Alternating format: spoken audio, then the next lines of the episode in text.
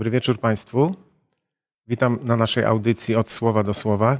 Cieszę się, że w tym nowym roku możemy się ponownie spotkać. Jest to pierwsza audycja w tym roku. Z uwagi na to, że wkroczyliśmy w progi 2016 roku, pozwolę sobie Państwu na początku złożyć życzenia wielu błogosławieństw Bożych. Cieszę się, że spotykamy się przy Słowie Bożym, przy tym szczególnym stole, który Pan Bóg daje nam kosztować każdego dnia, każdego piątku, podczas chociażby takiej audycji. Rozwijając te życzenia, które no, chciałbym Państwu złożyć, chciałbym złożyć przede wszystkim życzenia błogosławieństwa na każdy dzień, dobrych decyzji, dobrych wyborów, e, dobrego, e, dobrego decydowania o swoim czasie i właściwego wykorzystania tego czasu. Drodzy Państwo, zastanawiałem się ostatnio, ponieważ życzenia to jest pewna trudność, którą przychodzi nam czasami dedykować czy składać w różnych okolicznościach, w różnych sytuacjach, które mamy do dyspozycji. Nasze życie składa się z pewnych odcinków, które podzielone są pewnymi kropkami na linii czasu, na której się znajdujemy, czy w której dane jest nam decydować o pewnych wydarzeniach, czy pewnych doświadczeniach, a one przynoszą także konsekwencje. I te nasze wybory czasami mają wpływ na przyszłość, na kolejny dzień, na kolejny tydzień, czy też kolejny miesiąc. Te doświadczenia są czasami rozdzielone, ponieważ kończąc się, dają początek czemuś nowemu. I przy takich okazjach, gdy celebrujemy takie szczególne wydarzenia, składamy sobie najczęściej życzenia. Złożyć życzenia, dobre życzenia, nie jest wcale łatwo. Bardzo często głowię się nad tym, jakie życzenia byłyby najlepsze czy dobre dla danej osoby na daną okoliczność.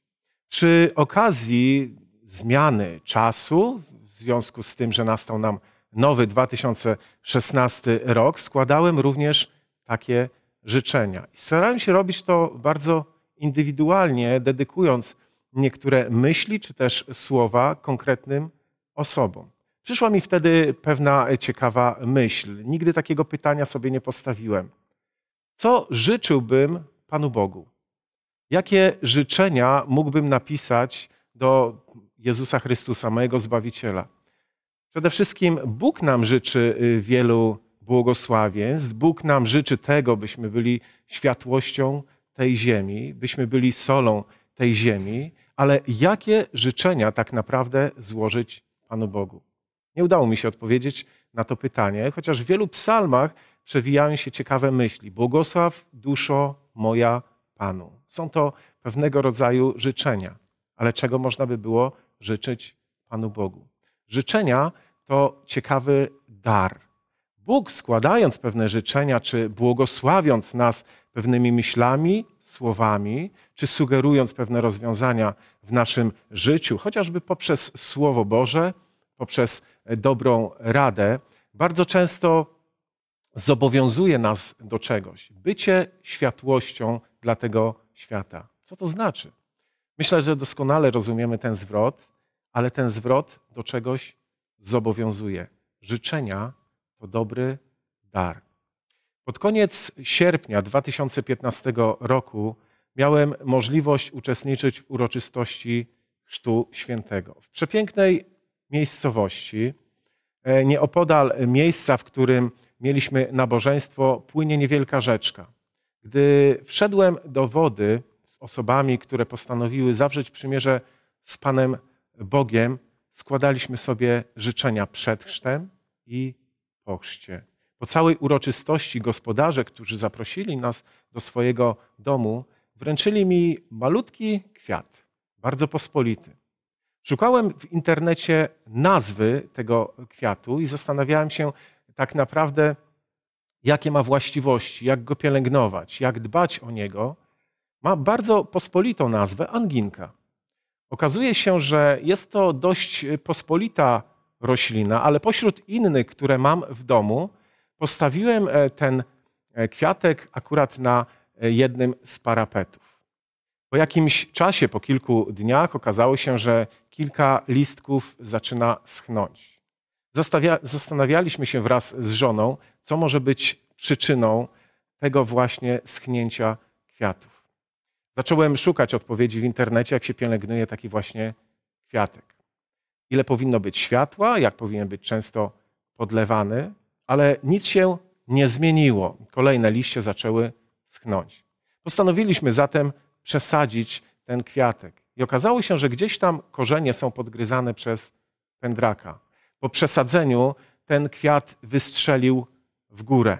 Właściwie pielęgnowany, dzisiaj przypomina mi tę uroczystość, która miała miejsce i tych, którzy mnie obdarowali tym szczególnym darem. Z jednej strony można powiedzieć bardzo pospolita roślina.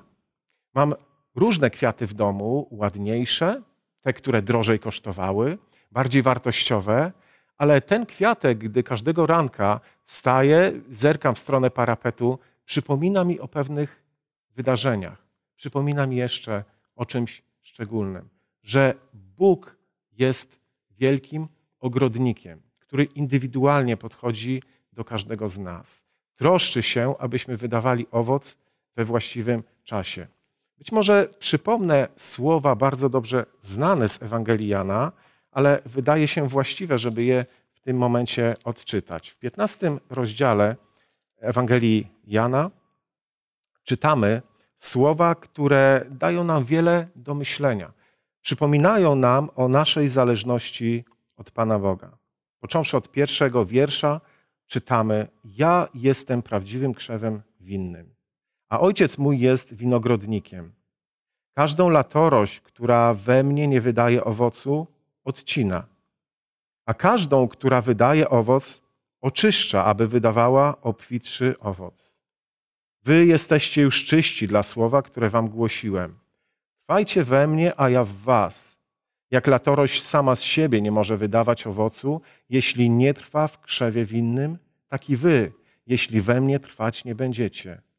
Ja jestem krzewem winnym, wy jesteście latoroślami. Kto trwa we mnie, a ja w nim, ten wydaje wiele owocu, bo beze mnie nic uczynić nie możecie. Czy rzeczywiście bez Pana Boga nic uczynić nie możemy? Dobre pytanie, ale tak jest zapisane w Ewangelii Jana. Nie możemy nic uczynić bez Boga w tej służbie dla drugiego człowieka, rozwijając, rozwijając się w Bogu, podążając i poddając się Bożemu prowadzeniu. Bez Boga nic nie możemy uczynić. Mojżesz, będąc już w podeszłym wieku, w swoim 90. psalmie, ciekawych słowach modli się do Pana Boga. Psalm 90 i wiersz, który bardzo często lubię otwierać i czytać, ponieważ przypomina mi o tym, że moje życie to tak naprawdę nauka. Każdego dnia o czymś decyduję, każdego dnia dokonuję jakichś wyborów. I te wybory, te decyzje przynoszą pewne konsekwencje. W 90. psalmie, wiersz 12. Dla mnie jest szczególny. Naucz nas liczyć dni nasze, abyśmy posiedli mądre serce. Tak rozumiem życie, tak rozumiem chrześcijaństwo, tak rozumiem dokonywanie wyborów. Nasze życie składa się z pewnych odcinków. W pewnym momencie zaczynają się i kończą jakieś nasze doświadczenia, wybory, decyzje.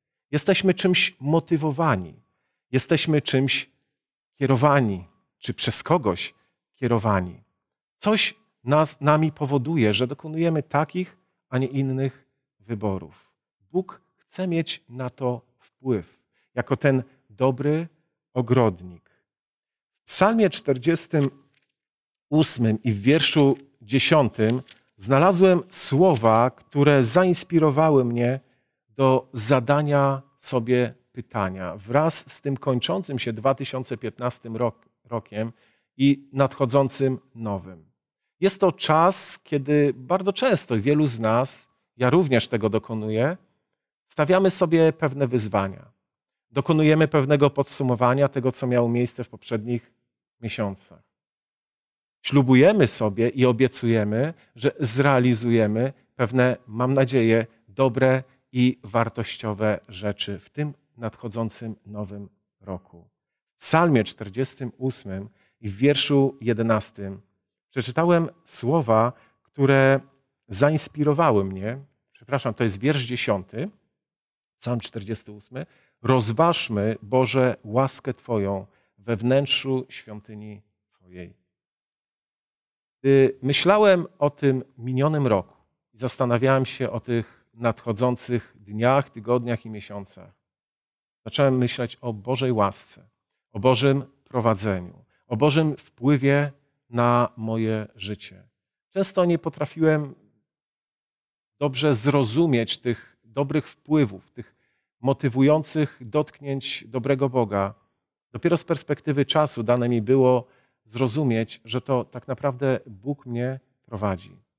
Tym roku nowym chciałbym i Wam, drodzy, życzyć, i sobie tego, byśmy potrafili odkrywać tą Bożą łaskę w tej świątyni naszego serca.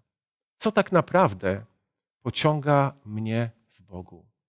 W tym nowym roku, patrząc z perspektywy czasu, minionych doświadczeń, może trudnych, ale zwycięskich, może trudnych, ale takich, które powaliły nas na ziemię i dopiero powstajemy z nich. A może tych doświadczeń było mało, może były radosne chwile i błogosławieństwa. Co szczególnego pociąga nas w Bogu, patrząc dzisiaj z perspektywy doświadczeń wstecz i wytyczając sobie cele na przyszłość. Co nas pociąga w Panu Bogu? Takie pytanie postawiłem sobie, gdy mijał ten 2015 rok. Pierwszej księdze Samuela w 16 rozdziale mamy opisaną historię powołania Dawida na króla. Znamienne są słowa, jestem przekonany, że znamy te fragmenty Pisma Świętego. Chciałbym je jednak przypomnieć. Jeden wiersz, wiersz siódmy, który daje nam naprawdę dużo do myślenia. Tym bardziej, że analizując zagadnienie, które dzisiaj staram się e, rozwijać, a więc czas, mój czas do dyspozycji, perspektywa przeszłości, przyszłe dni, które stoją przede mną i Boże prowadzenie, Boży wpływ na moje życie. Czy potrafimy odkrywać te wpływy?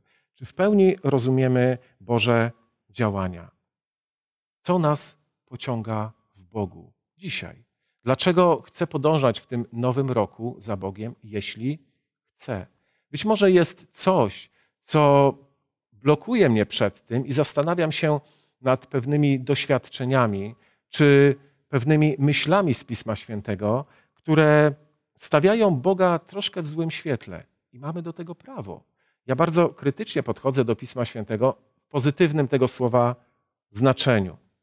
Przede wszystkim, analizując pewne fragmenty Słowa Bożego, zastanawiam się, dlaczego Pan Bóg tak, a nie inaczej postępował.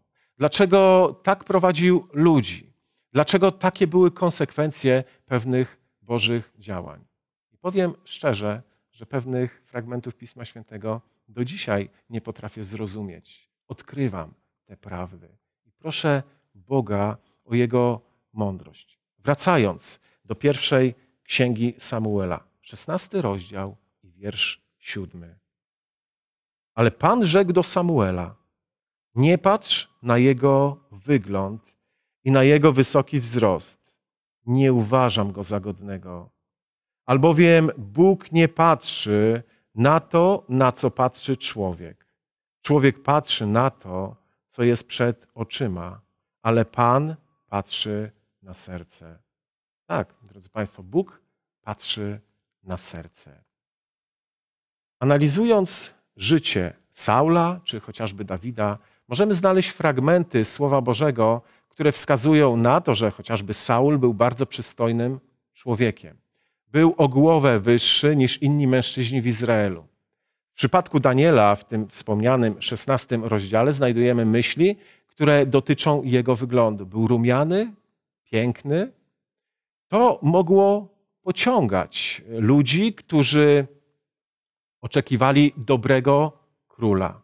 O Jezusie jest napisane, że nie miał postawy ani wyglądu, który mógłby nam się podobać. Tak stara się Izajasz sprawozdać to, co zostało mu objawione.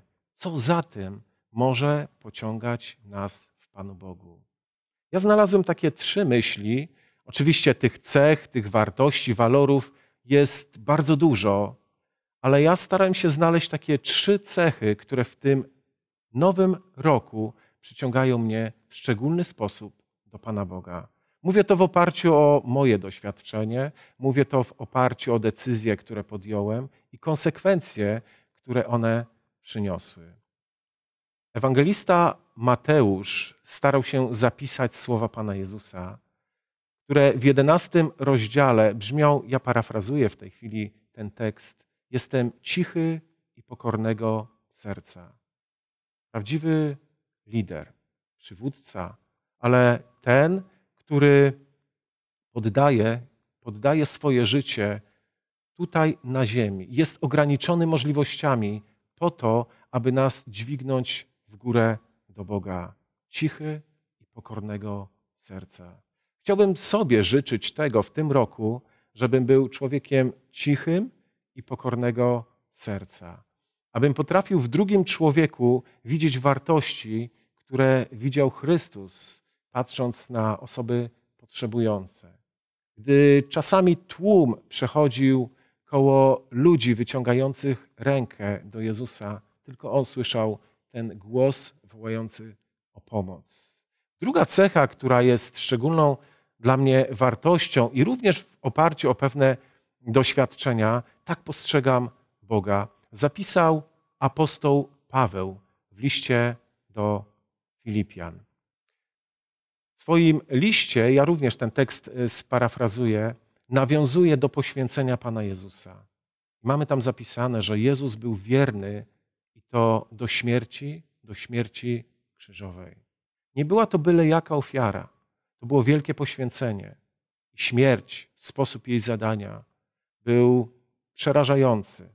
Śmierć wywołujący ból i poprzedzający okres, tę właśnie śmierć.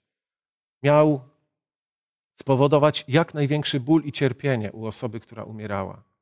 Jezus był gotowy ponieść również to wyzwanie. I takiego Boga kocham. Takiego Boga mam w moim życiu. Chciałbym również potrafić, chociaż w małym stopniu, być tak poświęcony jak Jezus Chrystus.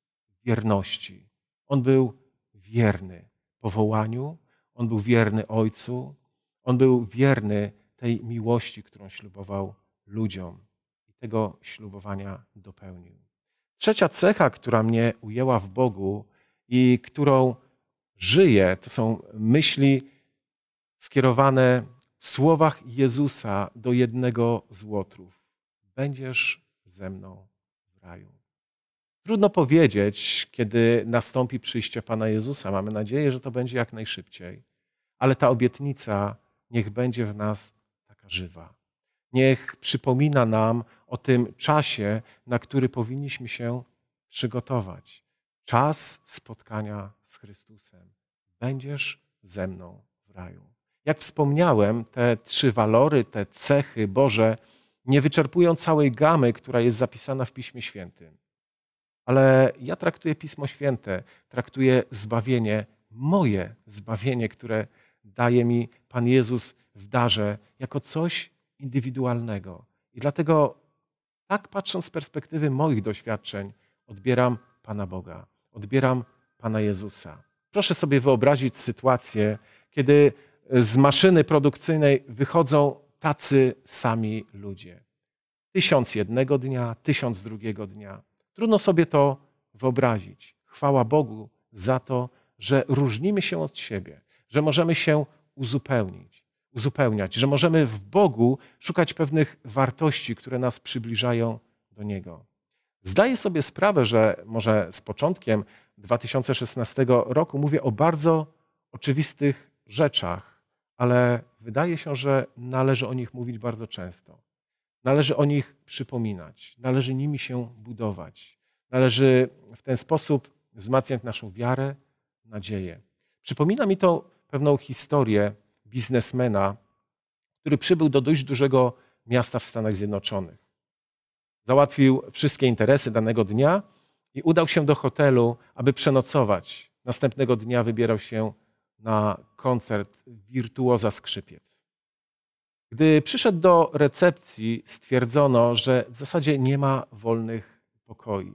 Ten człowiek był zdesperowany i prosił o jakikolwiek kąt, gdzie mógłby po prostu odpocząć. Wtedy recepcjonistka odpowiedziała, że w zasadzie jest kilka wolnych pokoi, ale dzisiaj w tym hotelu nocuje właśnie ten wirtuos, na którego koncert ten biznesmen się wybierał. Prosił jednak o to, aby wokół pokoju, który zajmuje, wszystkie pokoje były wolne. A to dlatego, że ma zwyczaj w nocy ćwiczyć i próbować przed koncertem. Ten biznesmen zatarł swoje ręce, ucieszył się i powiedział: To będzie dla mnie szczególne przeżycie, gdy będę mógł jeszcze w nocy posłuchać prób tego wirtuoza. Kocham jego muzykę. Gdy nadeszła noc około drugiej, usłyszał pierwsze dźwięki, ale były to podstawowe gamy. I tak do godziny piątej. Podstawowe gamy. Spodziewał się zupełnie czegoś innego. Spodziewał się muzyki, która podniesie go do nieba. A tu podstawowe gamy. Był tym zmęczony. Wysłuchiwał zatem rano odgłosu otwieranych drzwi, tak by móc wyjść naprzeciw tego właśnie wirtuoza i zamienić z nim chociażby kilka słów. I tak się stało. Gdy usłyszał dźwięk przekręcany, przekręcanego klucza w drzwiach, wyszedł na korytarz i rozpoczął rozmowę. Przedstawił się i od słowa do słowa końcu zapytał: Wybieram się dzisiaj na pana koncert. Nie mogę zrozumieć jednej rzeczy. Gra pan muzykę, która potrafi unosić człowieka do nieba. Jak to możliwe, że całą noc, czy prawie całą noc, próbował Pan podstawowe gamy? Ten wirtuos uśmiechnął się jedynie i stwierdził: Wie Pan, gdybym zapomniał o tych podstawowych gamach, prawdopodobnie nie potrafiłbym grać w taki sposób, jak to Pan określił, czy tworzyć muzyki, która unosi człowieka do nieba. I tak się rozstali. Myślę o Panu Bogu, który przypomina nam o swoim istnieniu. Czy Bóg mógłby zapisać wszystko na temat stworzenia, powołania człowieka, wyborów i decyzji, które powinniśmy dokonywać, konsekwencji, które one przyniosą? Pewnie tak, ale żadna księga czy biblioteka nie pomieściłyby tego, co Bóg chciał nam powiedzieć. Mamy Biblię, w której mamy mnóstwo wartości dotyczących prawd o człowieku, o Bogu, o szatanie, o decyzjach, wyborach, o posłuszeństwie, o walorach Boga, o Jego cechach i o tym, jaki jest naprawdę. Pokazał nam to Chrystus poprzez swoje życie. Gdy otwieramy Ewangelię, gdy otwieramy listy apostolskie, mogą przychodzić e, tylko na myśl pewne pytania, które stawiamy przy okazji pewnych fragmentów Słowa Bożego. Jakie poświęcenie? Ile Chrystus byłby gotowy jeszcze zrobić? Przynajmniej ja takie pytania sobie stawiam. W pierwszym liście Jana, w piątym rozdziale, są myśli, które w zasadzie podsumowują to, co już zostało powiedziane. Kto wierzy w Syna, w piątym rozdziale czytamy od wiersza dziesiątego, ma świadectwo w sobie. Kto nie wierzy w Boga, uczynił go kłamcą, gdyż nie uwierzył świadectwu, które Bóg złożył o Synu swoim. A takie jest to świadectwo, że żywot wieczny dał nam Bóg, a żywot ten jest w Synu Jego. Kto ma Syna, ma żywot. Kto nie ma Syna Bożego, nie ma żywota. Zatem, e, drodzy Państwo, chciałbym jeszcze raz, życząc w tym nowym roku dobrych decyzji, dobrych wyzwań, które będziemy realizowali, chciałbym życzyć, żebyśmy w tym wszystkim znaleźli miejsce dla naszego Boga. Możecie się zastanowić, czy powinniśmy o tym mówić. Ja, jako pastor, jestem przekonany, że tak. Przypominam sobie o tym stale, jaki jest Bóg. tym nowym roku wiem, że to jest Bóg, który jest cichy i pokornego serca. To jest wierny Bóg i był wierny aż do śmierci. To jest Bóg, który złożył szczególną obietnicę. Będziesz ze mną kiedyś w raju. Jest taki ciekawy fragment Pisma Świętego, drugiej księdze Mojżeszowej, który nawiązuje do wydarzeń z życia Mojżesza. Jak wiemy, Mojżesz wielokrotnie był proszony o to, aby wyjść na takie miejsce, gdzie mógłby spotkać się z Panem Bogiem. I Pan Bóg e, dawał mu pewne wytyczne. W 33 rozdziale drugiej Księgi Mojżeszowej, w 11 wierszu, czytam słowa, do których bardzo często lubię wracać. I zadaję sobie pytanie, czy ja tak potrafię rozmawiać z Panem Bogiem? Posłuchajmy. I rozmawiał Pan z Mojżeszem twarzą w twarz, tak jak człowiek rozmawia ze swoim przyjacielem.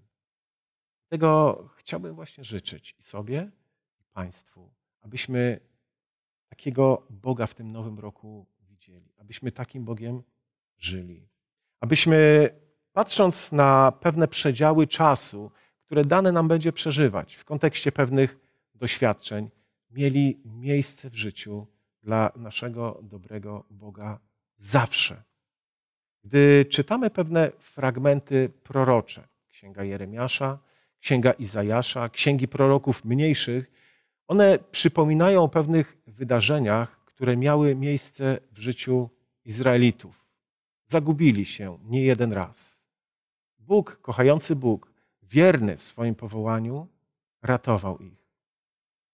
Dla nas powinien być, dla nas dzisiaj żyjących, powinna być pewna nauka płynąca z tych fragmentów Słowa Bożego. Ponieważ my, jeśli dzisiaj chodzimy z Panem Bogiem, możemy być pewni, że Bóg zrobi wszystko, abyśmy na tej drodze byli dalej, abyśmy wytrwali w naszym powołaniu. A Bóg nas powołuje do dwóch rzeczy: do zbawienia i do służby. A propos tej właśnie służby, na koniec pewna ilustracja, która zawsze mi daje dużo do myślenia. Kiedyś miałem możliwość, uważam, że wielki przywilej organizować ognisko dla dzieci niepełnosprawnych. Mieliśmy przygotowany pewien program. Gdy zgromadziliśmy się, samo ognisko było poprzedzone pewnymi wierszami, śpiewanymi piosenkami, jakimiś zabawami, takim krótkim programem artystycznym. Dzieci usiadły w ławkach przygotowanych specjalnie dla nich. By, byli też nauczyciele, ich opiekunowie. Jeden chłopiec stanął na miejscu dla osoby prowadzącej. Gdy prowadziłem ten program, gdy nawiązywałem do pewnych rzeczy, ten chłopak stał z twarzą skierowany w mój profil. Czułem się bardzo niezręcznie, byłem bardzo z tego niezadowolony. Widząc to, nauczyciele, opiekunowie starali się zabrać tego chłopca właśnie z tego miejsca. Ale on reagował bardzo nerwowo. A więc pozwoliliśmy mu zostać na tym miejscu. I tak stał cały program. Dzieci się zabawiły, uczestniczyły w, jakimś, w jakichś zagadkach, w jakichś zabawach. Rozpoczęło się ognisko. I ten chłopiec dalej tam stał. Pomyślałem sobie, co powoduje, że ten chłopak akurat stoi w tym miejscu. Gdy skończyło się ognisko, ten chłopiec zrobił coś, co spowodowało, że moje serce zaczęło szybciej bić. Rzucił mi się na szyję, gdy podszedłem do niego i powiedział dwa słowa: Kocham cię. Moje serce, tak jak wspomniałem, zaczęło szybciej bić, a w oczach pojawiły się łzy. Pomyślałem o Bogu, dla którego zawsze jesteśmy w stanie znaleźć miejsce w naszym życiu. Panie Boże, to jest pierwsza ławka, to jest druga ławka. Panie Boże, miejsce dla Ciebie jest w tamtym miejscu. Pozwólmy, żeby Bóg był w naszym życiu tak, jak uzna to za stosowne. Takiego błogosławieństwa Państwu życzę w tym nowym 2016 roku. W tej chwili chciałbym zaprosić na krótki przerywnik muzyczny, oczywiście po którym wrócimy. W czasie, gdy będziemy słuchali utworu muzycznego, zachęcam do zadawania pytań. Do zobaczenia.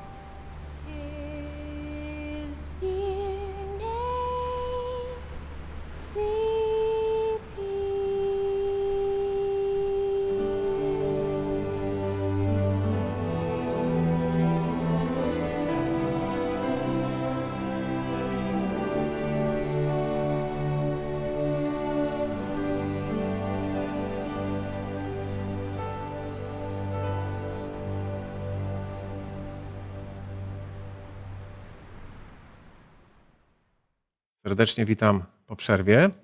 E, wpłynęło kilka pytań, do których staram się ustosunkować, postaram się je rozwinąć. E, pytania związane są z tym zagadnieniem, które poruszyliśmy. E, Jarek, Jarek postawił pierwsze pytanie: jak odkrywać wolę Bożą w swoim życiu?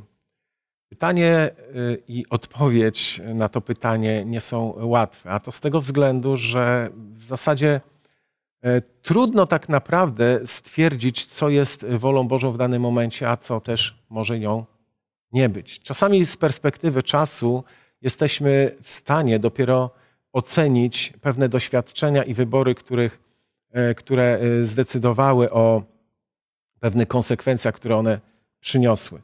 Jak odkrywać wolę Bożą? Sam naprawdę nie wiem w niektórych sytuacjach, co jest wolą Bożą, a co nią nie jest. Są pewne wartości absolutne, które mamy zapisane w Piśmie Świętym. Przykazania Boże, prawa, które chronią nas i pomagają utrzymać właściwy kierunek. Prawo, które przecież przekonuje nas o naszej słabości. Przypomina o tym, że jesteśmy grzesznymi ludźmi. Prawo, które kieruje nas do Boga. Bóg wzywa nas do posłuszeństwa. Bóg wzywa nas do wierności. Ale z tą wolą Bożą może być różnie. Niektórzy ludzie pytają, czy powinni włożyć taki czy inny krawat w danym dniu. Nie wiem, czy to nie jest zbyt daleko e, idące poszukiwanie tej woli Bożej. Czy Pan Bóg ingeruje aż tak głęboko? Przecież dał nam dotyk, dał nam smak, dał nam wzrok i dał nam rozum. Możemy o takich rzeczach decydować sami. Możemy szukać pewnych rozwiązań, korzystając z rady innych ludzi. Jak odkrywać wolę Bożą w naszym życiu? Myślę, że przede wszystkim przybliżyć się do Pana Boga poprzez studium Jego słowa, poprzez modlitwę, poprzez wyciąganie pewnych wniosków z doświadczeń, które miały miejsce już w naszym życiu lub w życiu mężów Bożych. Nie jest to łatwe zadanie, a to dlatego, że niektóre sytuacje zapisane w Piśmie Świętym wydawałoby się identyczne, mają inne zakończenie.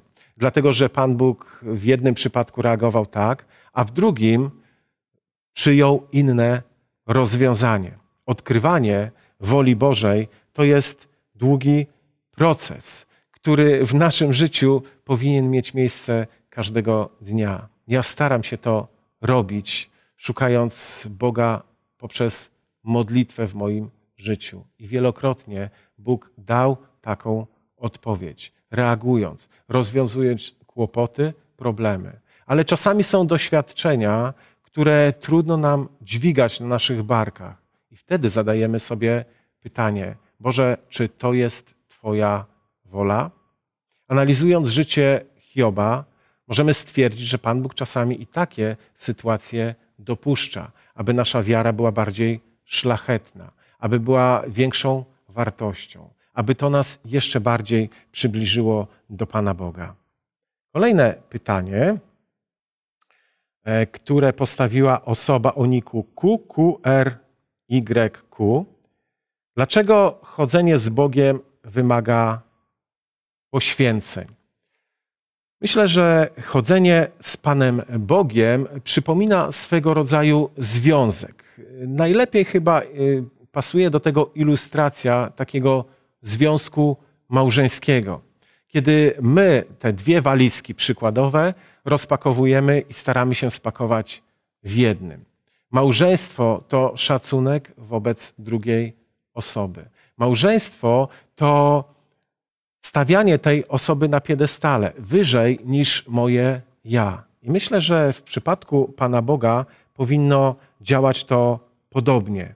Chodzenie z Panem Bogiem na pewno wymaga poświęceń.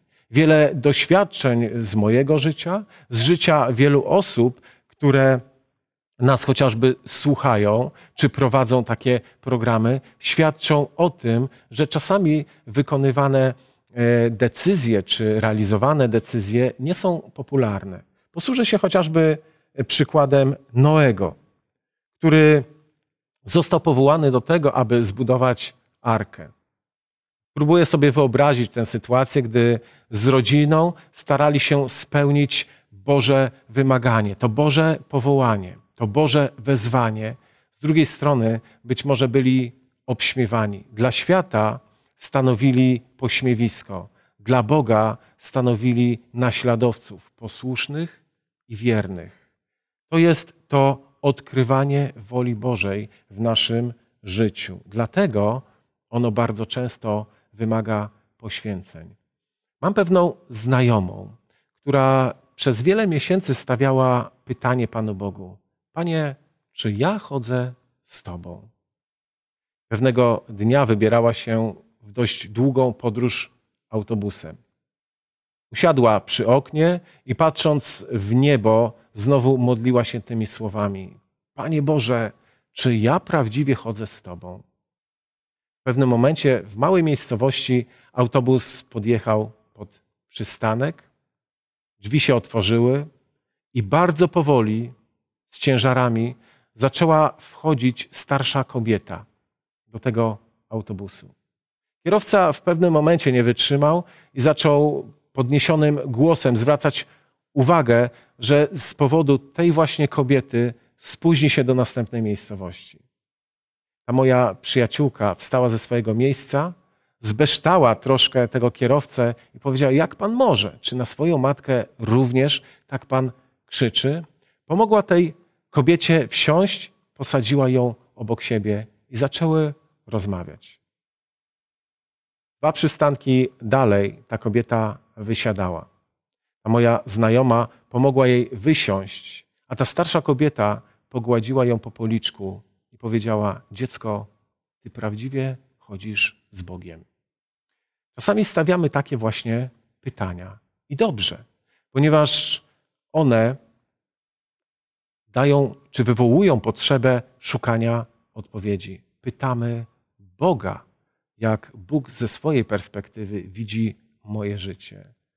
Czasami upłyną tygodnie, być może miesiące, a nawet lata, zanim taką odpowiedź otrzymamy. A czasami patrząc z perspektywy czasu na nasze doświadczenia, możemy stwierdzić, że Bóg nas tak, a nie inaczej prowadzi. Kolejne pytanie, które zostało postawione przez Roberta. Chodzenie z Bogiem?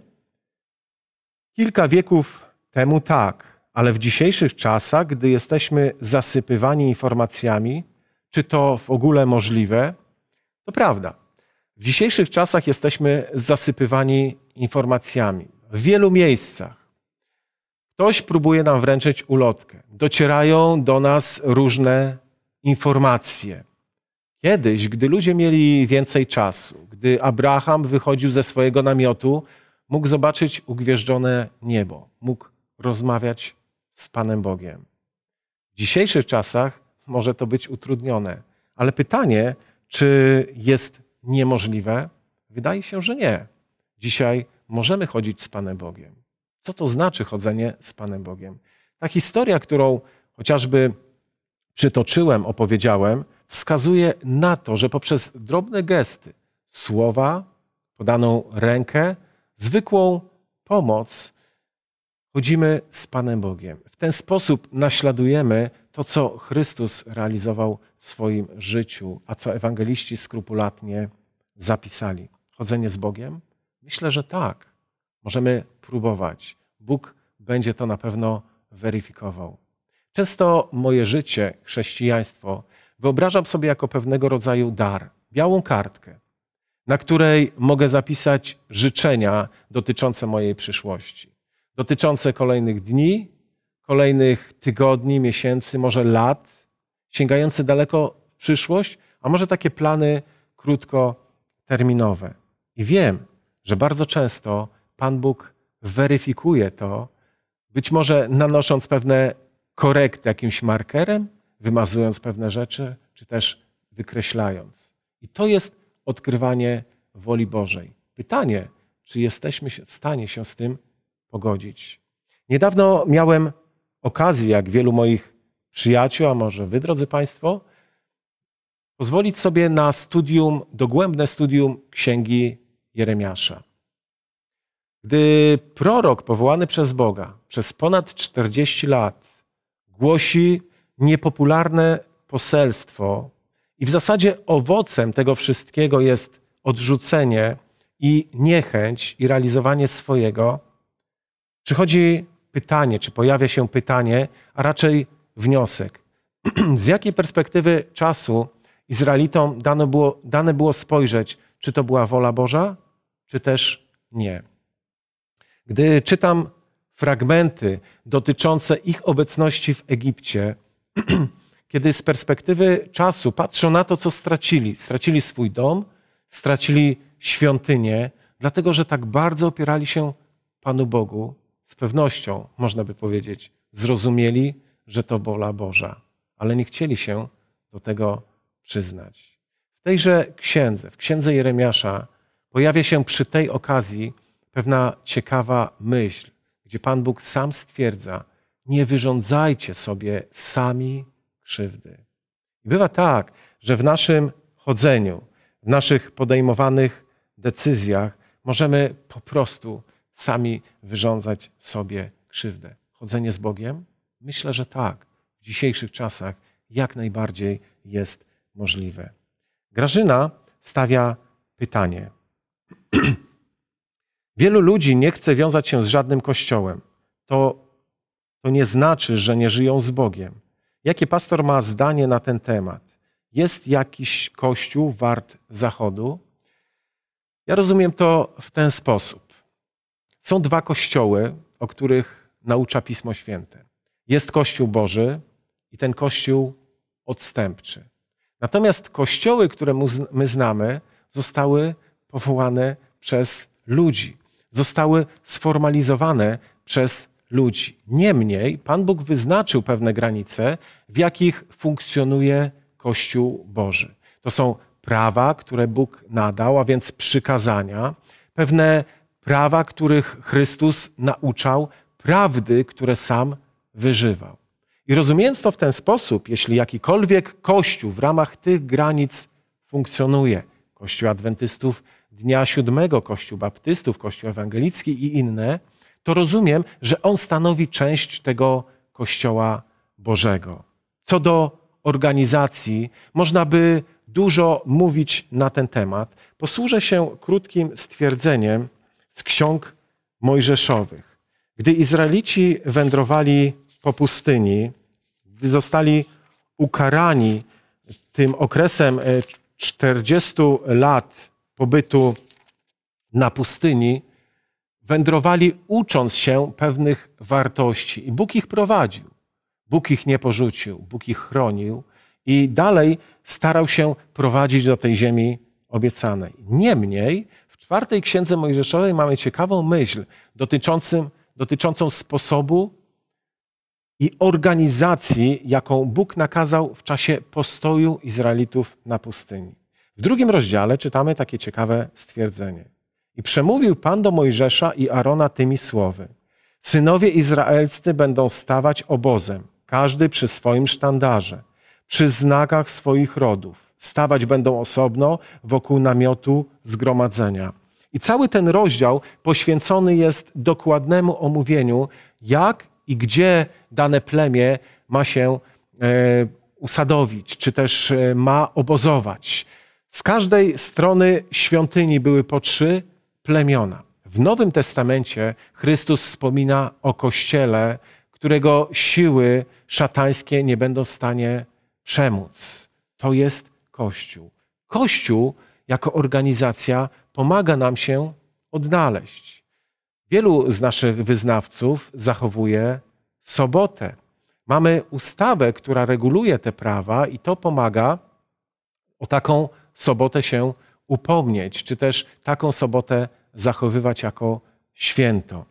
E, Kościół Boży i Kościół e, odstępczy. Te dwa kościoły znamy, ale jeśli którykolwiek z nich, ja poszukując odpowiedzi w moim życiu, który kościół jest prawdziwy, jakich prawd nauczał Chrystus, szukałem tych właśnie wartości i tym się kierując, szukałem odpowiedzi w moim życiu. Jakie granice Bóg wyznacza dla Kościoła Bożego. Kolejne pytanie. Grażyna. E, przepraszam, to pytanie już mieliśmy. Aneta. Dlaczego Kościół prawosławny ma święta w innym okresie niż katolicki? Czy chodzi tylko o kalendarz? Tak. Przede wszystkim chodzi o kalendarz. Kalendarze wielokrotnie się zmieniały, chociażby za cesarza Juliusza. E, wprowadzony został kalendarz juliański. Wcześniejszy kalendarz obfitował w wiele świąt, ale był po prostu niedoskonały. Kalendarz juliański wprowadził pewne zmiany. W tym czasie w Rzymie byli pontifekowie, tak zwani kapłani, którzy nadawali pewnym dniom jakąś rangę, rangę świąteczną. Juliusz Cezar starał się to zreformować i stwierdził, że jedynie on ma prawo zmiany kalendarza. Po wielu latach doczekaliśmy się kolejnej zmiany kalendarza, który jest dość precyzyjny i w ramach którego my funkcjonujemy. To jest kalendarz gregoriański, ale jest wiele kościołów, które funkcjonują e, w ramach innych e, kalendarzy. Mamy chociażby kościół koptyjski, który także używa innego e, kalendarza. Także przede wszystkim chodzi tutaj o kalendarz. Ponowne pytanie od Anety. W jakim celu Bóg pozwala, abyśmy cierpieli? Ludzie umierają, giną z rąk bojowników islamskich, są mordowani w domach, na ulicy, a najgorzej, że giną dzieci, które niczemu nie są winne. Jaki to ma cel, szczególnie w nowym roku? Przecież to dalsze trwanie cierpienia. Zgodzę się z ostatnią częścią tego pytania i powiem w ten sposób: gdybym mógł sobie życzyć czegokolwiek w tym nowym roku, to tego, żeby Pan Jezus już przyszedł i zakończył to cierpienie, to ból, e, śmierć, która ma miejsce. Chciałbym, żeby tego po prostu już nie było. Ale być może będzie nam dane poczekać jeszcze ileś miesięcy, być może ileś lat, zanim przyjdzie Pan Jezus. Dlaczego tyle cierpienia? Dlaczego ludzie umierają? Trudno odpowiedzieć na to pytanie. Genezą tego wszystkiego na pewno jest grzech, który pojawił się na ziemi. Zdaję sobie sprawę, że nie wyczerpuje to, nie jest to wyczerpująca odpowiedź na to pytanie. Niemniej jednak poprzez ten grzech pojawiła się chociażby śmierć. To Abel ginie z rąk Kaina. Pojawia się śmierć na ziemi, współzawodnictwo, próba przypodobania się drugiemu człowiekowi. Dzisiaj odmienność kulturowa często nas uwiera. Przeczytałem kiedyś pewną historię, historię jak najbardziej prawdziwa, o autobusie, który przemierzał Indię i w pewnym momencie jadąc przez stary most zawisł, ponieważ ten most zaczął się walić. W środku były 22 osoby. Dwie, które były z tyłu tego autobusu, uratowały się tylko dlatego, że miały możliwość wyjść przez tylną, rozbitą szybę. To były osoby z tak zwanej wyższej kasty. Ale gdyby spróbowali podać komukolwiek rękę z tych innych miejsc, być może uratowałoby się więcej osób. Ale oni czuli, że zbezczeszczą się w ten sposób, podając rękę drugiemu człowiekowi. I tak bardzo często e, my, jako ludzie, tworzymy jakieś granice, tworzymy pewne bariery, które nas dzielą. Bóg te bariery niszczył. To, co mógł zrobić Chrystus, to zrobił. On sam poświęcił swoje życie dla każdego z nas, abyśmy mogli, patrząc w przyszłość, patrzeć z nadzieją, że to jest lepszy świat. Świat bez śmierci, bez cierpienia, bez bólu. I myśląc o tym okresie, który nastąpi, patrzę z nadzieją w przyszłość. Niemniej mogę również obwiniać ludzi, którzy czynią zło.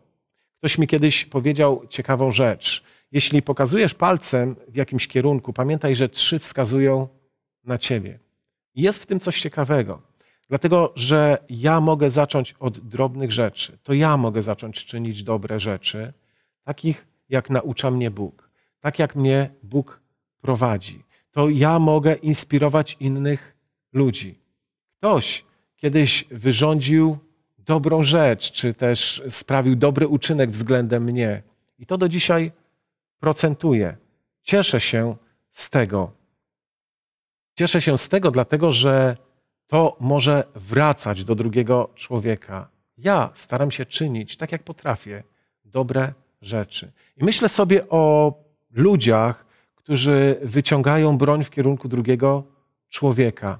Gdyby kierowali się pewnymi wartościami, których naucza nas Bóg, prawem miłości, prawem współczucia, prawem tolerancji, akceptacji drugiego człowieka, pewnie by tych złych rzeczy nie było. Co ciekawe, większość wojen w historii, które miały miejsce, to wojny tak zwane religijne, czy z powodów religijnych. Czy Bóg tego chce? Z pewnością nie. to my zbudowaliśmy schrony atomowe, to my wyprodukowaliśmy broń różnego rodzaju o mniejszym lub większym zasięgu i rażeniu. Niestety, tak jest, że to my budujemy bariery. Człowiek patrzy wilkiem czasami na drugiego. Kierujmy się tymi wartościami, które Bóg zaszczepia w naszym życiu. W ten sposób możemy zmieniać nasze rodziny, nasze rodziny, nasze otoczenie, naszych bliskich poprzez drobne gesty miłości. Na pewno ten świat, świat z tym złem, ze śmiercią, z wojnami ulegnie zniszczeniu, kiedy przyjdzie Chrystus, zapomnieniu. Miałem okazję rozmawiać na te tematy z pewną starszą panią. I ta pani, gdy zakończyliśmy temat o nowym niebie, stwierdziła: Wie pan, pomyślę sobie o takim białym obłoczku, białej szacie i harfie, to mi się to nie uśmiecha iść do takiego nieba. Ja zacząłem zadawać wtedy pytania, czy pytaniami odpowiadać. A proszę sobie wyobrazić ten świat, który mamy wokół nas. Gdyby nie było zła, nikt by nie okradł pani mieszkania. O godzinie 22 wychodzi pani sobie na zewnątrz, drzwi są otwarte bardzo szeroko. I ma pani pewność, że nikt pani nie okradnie. Czy to byłby fajny świat, lepszy? O, zdecydowanie tak, usłyszałem odpowiedź. A więc kontynuowałem. Gdyby nie było szpitali, bo nie byłoby śmierci, nie byłoby chorób, czy ten świat byłby lepszy? Jak najbardziej. No i kontynuowałem. Gdyby nie było sądów, nie byłoby rozwodów. I kolejne pytanie. Gdyby nie było wojska, bo nie byłoby potrzebne, nie byłoby konfliktów zbrojnych, czy ten świat byłby lepszy? I ta pani pokiwała wtedy na mnie palcem i powiedziała: Ja wiem, do czego pan zmierza. To byłby raj na ziemi. I Bóg mówi, że ten świat taki właśnie będzie. To będzie raj na ziemi. Ale tego świata nie zbudował Bóg. Bóg zbudował ten świat doskonałym. My go zepsuliśmy i przystosowaliśmy, tak mogę określić bardzo kolokwialnie, pod nasze potrzeby w cudzysłowie. Ja wiem, że ten, taki świat wielu ludziom się nie podoba. Mi się taki świat nie podoba. Chciałbym, żeby ludzie miłowali się nawzajem. I podzielam tę troskę, podzielam te myśli, które wyraziła Aneta w tym pytaniu. Bóg obiecał, że tego nie będzie na tej nowej ziemi.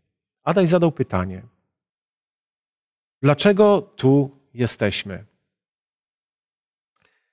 Bóg naszym rodzicom dał szczególny dar.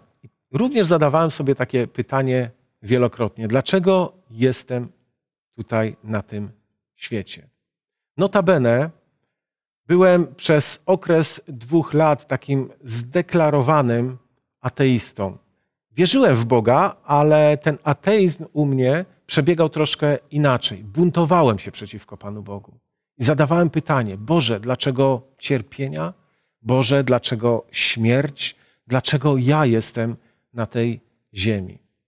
Gdy zadawałem takie pytania wraz z grupą moich znajomych, przyjaciół, mieliśmy takie od po prostu spotkanie.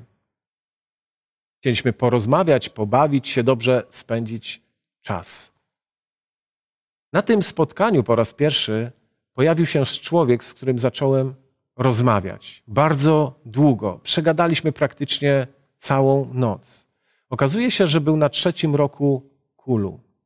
Gdy zadawałem podobne pytania, dlaczego tu jestem, dlaczego Pan Bóg nie reaguje w niektórych sytuacjach, ten człowiek nie starał mi się odpowiadać.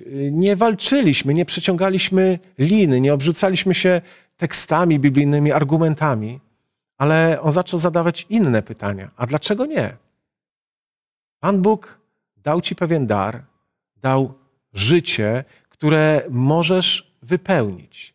Ten czas, który masz do dyspozycji, możesz o nim zdecydować, tak jak chcesz go wykorzystać.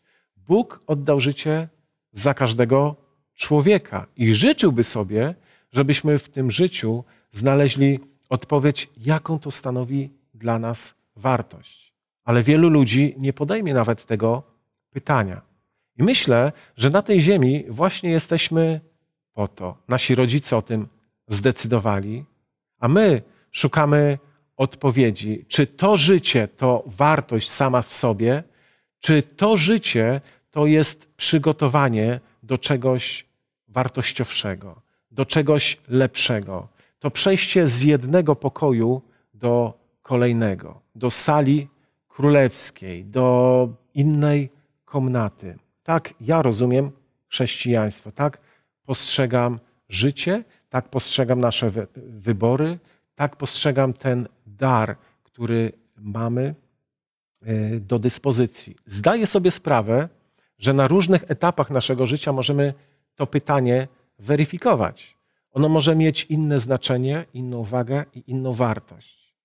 Są pewne dobre doświadczenia i czasami śpiewamy w niebogłosy i wołamy: Świat należy do mnie.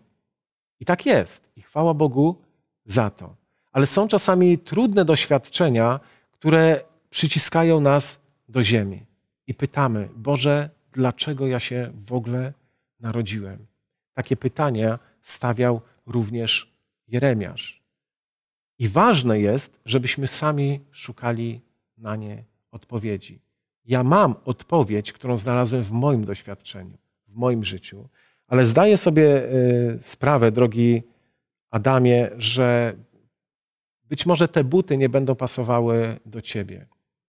Ty potrzebujesz znaleźć swoją odpowiedź i cieszę się, że takie pytania stawiasz i życzę powodzenia, żebyś w Twoim poszukiwaniu odpowiedzi być może spotkał właśnie taką osobę, z którą będziesz mógł porozmawiać, z którą będziesz mógł podyskutować. A być może Pan Bóg poprzez swoje słowo, poprzez księgę przyrody, poprzez jakieś doświadczenia da Ci właściwe odpowiedzi.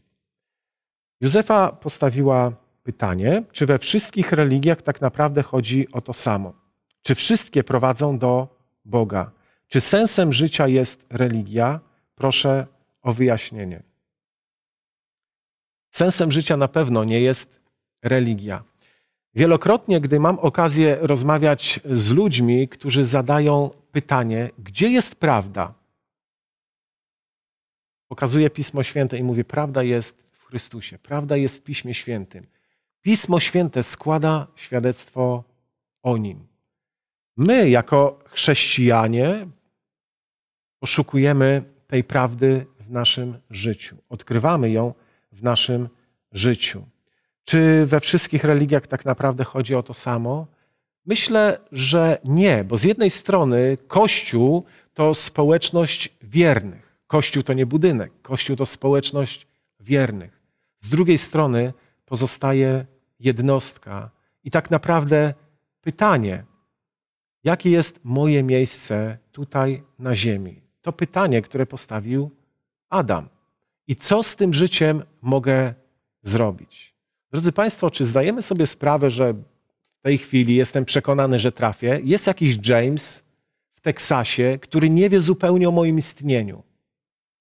Ja nie wiem o jego istnieniu, on nie wie o moim istnieniu. Ale może być tak, że razem znajdziemy się w niebie. I ono powie mi o swoim doświadczeniu, ja o jego doświadczeniu. Kiedyś usłyszałem taką ciekawą myśl i powtórzę to e, jeszcze e, raz, e, że żadna, absolutnie żadna religia nie powinna być sensem życia. Sensem życia powinien być Chrystus. A Słowo Boże świadectwo, składa świadectwo o Nim. Kiedyś usłyszałem pewną ciekawą myśl, która gdzieś tam dzwoni ciągle w mojej głowie. Dróg do Jezusa na tej ziemi jest tyle, ilu ludzi na tej ziemi. Ponieważ te drogi są różne.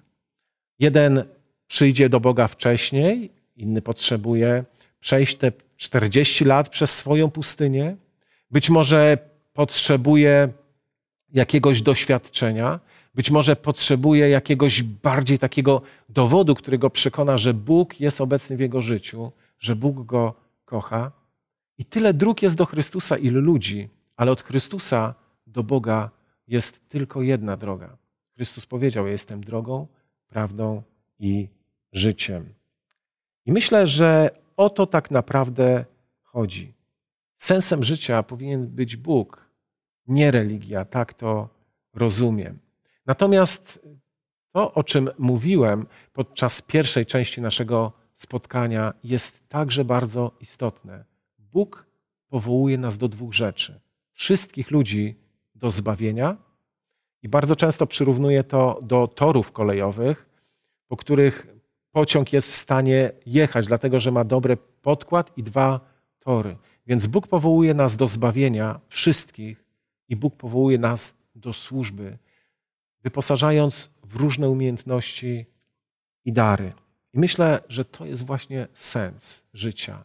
Jeśli odkryję Boga w moim życiu, to mogę pomóc drugiemu człowiekowi znaleźć Boga w jego życiu poprzez pomoc, dobre słowo, poprzez bycie po prostu z nim. Kolejne pytanie postawił Romek.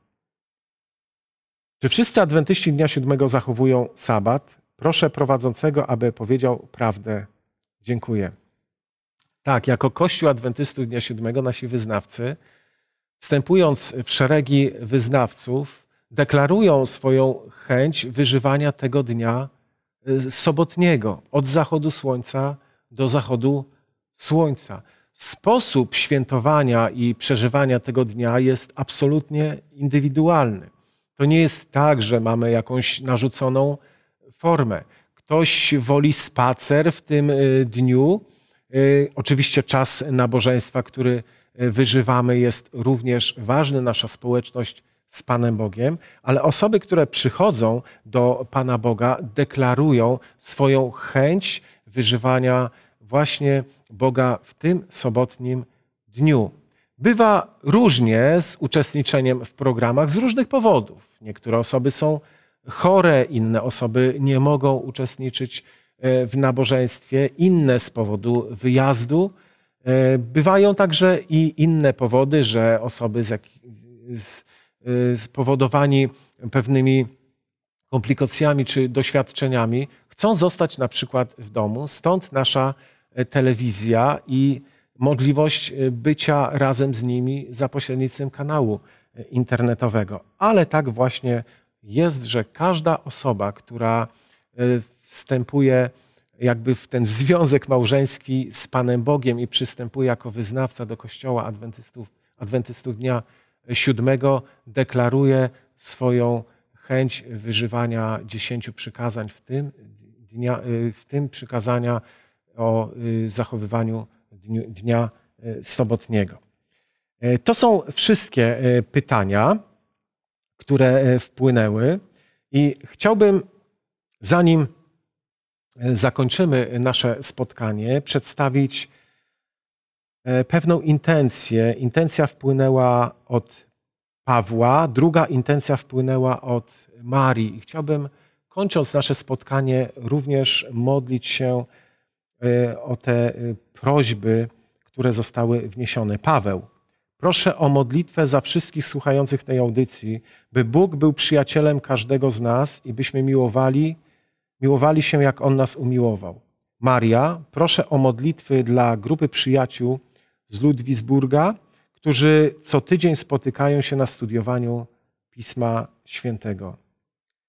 Drodzy Państwo, ja cieszę się, że mogłem e, w tym roku podczas pierwszej E, audycji w tym roku spotkać się właśnie z Wami. Cieszę się, że razem mogliśmy spotkać się przy tym chlebie Słowa Bożego i cieszę się, że jest taki czas, kiedy możemy modlić się do naszego dobrego Boga.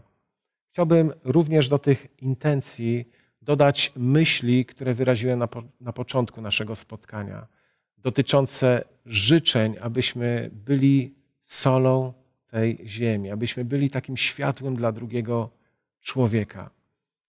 Zapraszam do takiej chwili skupienia podczas modlitwy. Drogi nasz święty Panie i Boże, chciałbym wyrazić wdzięczność za ten czas, który dałeś nam wykorzystać na studium Twojego świętego słowa. Dziękuję za wiele wartości, które w Piśmie Świętym przypominają o tym, jak bardzo nas kochasz, uświadamiają nam naszą zależność od Ciebie. Dziękuję, drogi Panie, za to, że zrobiłeś tak wiele, byśmy mogli skorzystać z daru łaski i być kiedyś w tym lepszym świecie, w świecie doskonałym. Ty przywrócisz to, co my zepsuliśmy. Ty naprawisz to, co my wprowadziliśmy na ten świat. Nie będzie zła, nie będzie śmierci, nie będzie łez. I dziękuję za to, że zapraszasz nas do uczestniczenia w tej szczególnej formie pielgrzymki do niebieskiej ojczyzny. W tym naszym życiu bardzo często uświadamiamy sobie, jak potrzebujemy Ciebie. I wiem, Panie, że Twoja dłoń nigdy nie jest za krótka. Przekonał się o tym Piotr, który tonął i wołał do Ciebie, Panie, ratuj, i wyciągnąłeś swoją dłoń. Przekonali się inni mężowie Boży, którzy wołali do Ciebie o pomoc, i Ty pomogłeś. I wiem, że w tym nowym roku, prowadząc nas, być może z naszym bagażem doświadczeń, być może w ten rok wkroczyliśmy z trudnymi doświadczeniami. Panie, daj ulgę. Zdejmij te balasty z naszych ramion. Ulżyj. Daj błogosławieństwo, dobrą radę i pomóż nam odkrywać Twoją świętą wolę. Proszę o to, byśmy nauczyli się być przyjacielami Twoimi w każdym naszym dniu, w każdej naszej decyzji. Byśmy potrafili, tak jak Mojżesz rozmawiał z Tobą, i my byśmy tak potrafili taką przyjaźń zawiązać głęboką tych nowych dniach 2016 roku. Proszę także o przyjaciół z Ludwisburga, którzy codziennie spotykają się przy Twoim chlebie, aby dzielić się nimi, aby dzielić się tym chlebem i wzmacniać swoją wiarę, budować nadzieję. Drogi Panie, błogosław ich w szczególny sposób. Drogi Panie, to nie tylko adresy domów, w których mieszkają, ale to serca, decyzje, motywacje. Błogosław ich w szczególny sposób, aby tymi wartościami wzmocnieni dzielili się z innymi. Proszę o każdą osobę, która nas słuchała dzisiaj. Drogi Panie, być może przychodzimy do Ciebie z takimi osobistymi intencjami, które znamy tylko my i Ty pobłogosław, daj dobre rozwiązanie, a nam pozwól pogodzić się z Twoją świętą wolą, odkrywać ją, nią żyć. Bądźmy Twoimi przyjaciółmi, Panie. O to proszę przez Najświętsze imię Pana Jezusa. Amen.